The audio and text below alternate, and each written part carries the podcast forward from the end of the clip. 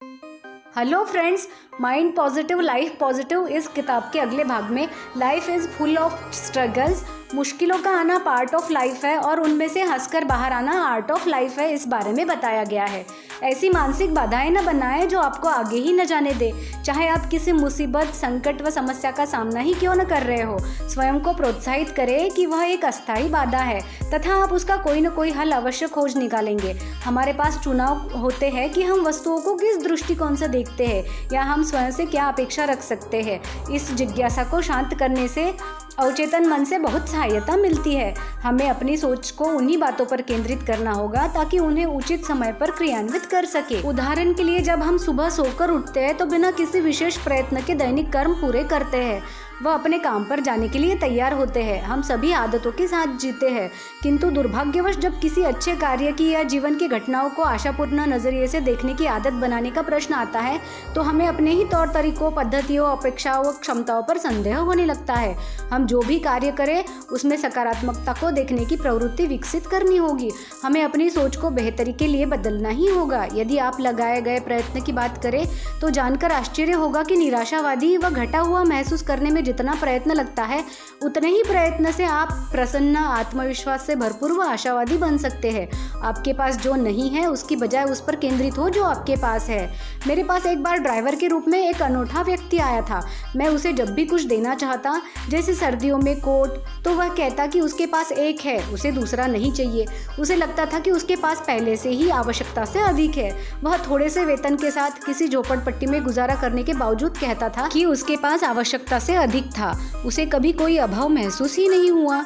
यह देखकर मुझे हैरानी हुई कि कितने मध्यम वर्गीय लोग मनुष्य व ईश्वर के प्रति धारणा रखते हैं कि उन्हें कुछ नहीं मिला। हमें न केवल स्वयं प्रसन्न रहना है, बल्कि दूसरों के जीवन को भी प्रसन्नता देनी है। चाहे जो भी हो, हमारे संबंध, स्नेह व सौहार्द पूर्ण होने चाहिए, तभी जीवन में प्रसन्न रह पाएँगे। अपने मनपसंद कार्यों में समय बिताने का अर्थ यह नहीं कि आप समय नष्ट कर रहे हैं। हमें स्वयं अपनी वचनबद्धताओं के प्रति उत्तरदायी होना होगा। आप वर्तमान दशा में एक कदम पीछे हटाकर स्वयं अपने आचरण तथा व्यवहार का निरीक्षण कर सकते हैं।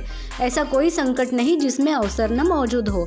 आपको उनसे निपटने का सही तरीका खोजना होगा। नए विकल्प तलाशने होंगे। उसी को चुने जिस पर आप कारगर होने का भरोसा रख सके।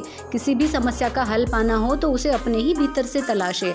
समय समय पर यदि जीवन पर गंभीरता से विचार कर सके तो यह भी एक अच्छी नीति होगी। दूसरों से सहायता मांगने में कभी संकोच न करें। कई व्यक्ति प्रसन्नता पूर्वक सहायता देना चाहेंगे। हमें जीवन उनकी घटनाओं व लोगों के प्रति सीमित व कट्टर सोच अपनाने की बजाय नई दिशाएँ तलाशनी चाहिए। जो नीति सामने आने वाली चुनौतियों का निराकरण कर सके। जो भी संकट सामने आए, पहले ही कल्पना करें कि उसमें बुरे से बुरा परिणाम क्या हो सकता है। आत्मविश्लेषण करने पर आप पाते कि कई बार आपकी अति कल्पनाएँ तो केवल आपके मन की ही उपज थी। कुछ बुरा हुआ भी था तो उस समय तक उसकी गहनता काफ़ी हद तक घट गई थी, जिसे आपने आसानी से सह लिया। जब तक अनिवार्य न हो जाए, उससे पहले किसी बात का दुख या शोक न मनाए। पीड़ा व दुख जीवन का एक अंग है। वही तो हमें चुनौतियों से पार पाने के योग्य बनाते हैं। वे ही जीवन के महत्वपूर्ण साधन व प्रेरक है तथा हमें नए अनुभवों की ओर ले जाने के लिए उत्तरदायी है। जीवन में भय पर नियंत्रण पाना हो तो उससे पार जाना ही होगा।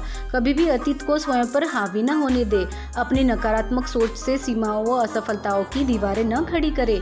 यदि आप ऐसा करते हैं तो आप उन्नति व मौज मस्ती पाने के अवसरों को नकार रहे हैं।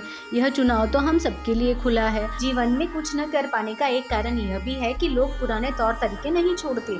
यदि आप इस जीवन रूपी दौड़ में आगे आना चाहें तो निरंतर अपने कौशल निखारे। कार्य करने के उन्नत साधन अपनाए। व स्वयं को निरंतर प्रेरित करते रहे। हमारी भीतरी प्रेरणा ही कोई भी कार्य करने का साधन बनती है। प्रेरणा पाने के लिए कौन सा साधन अनुकूल हो सकता है, वह चुनाव भी हमें स्वयं ही करना है।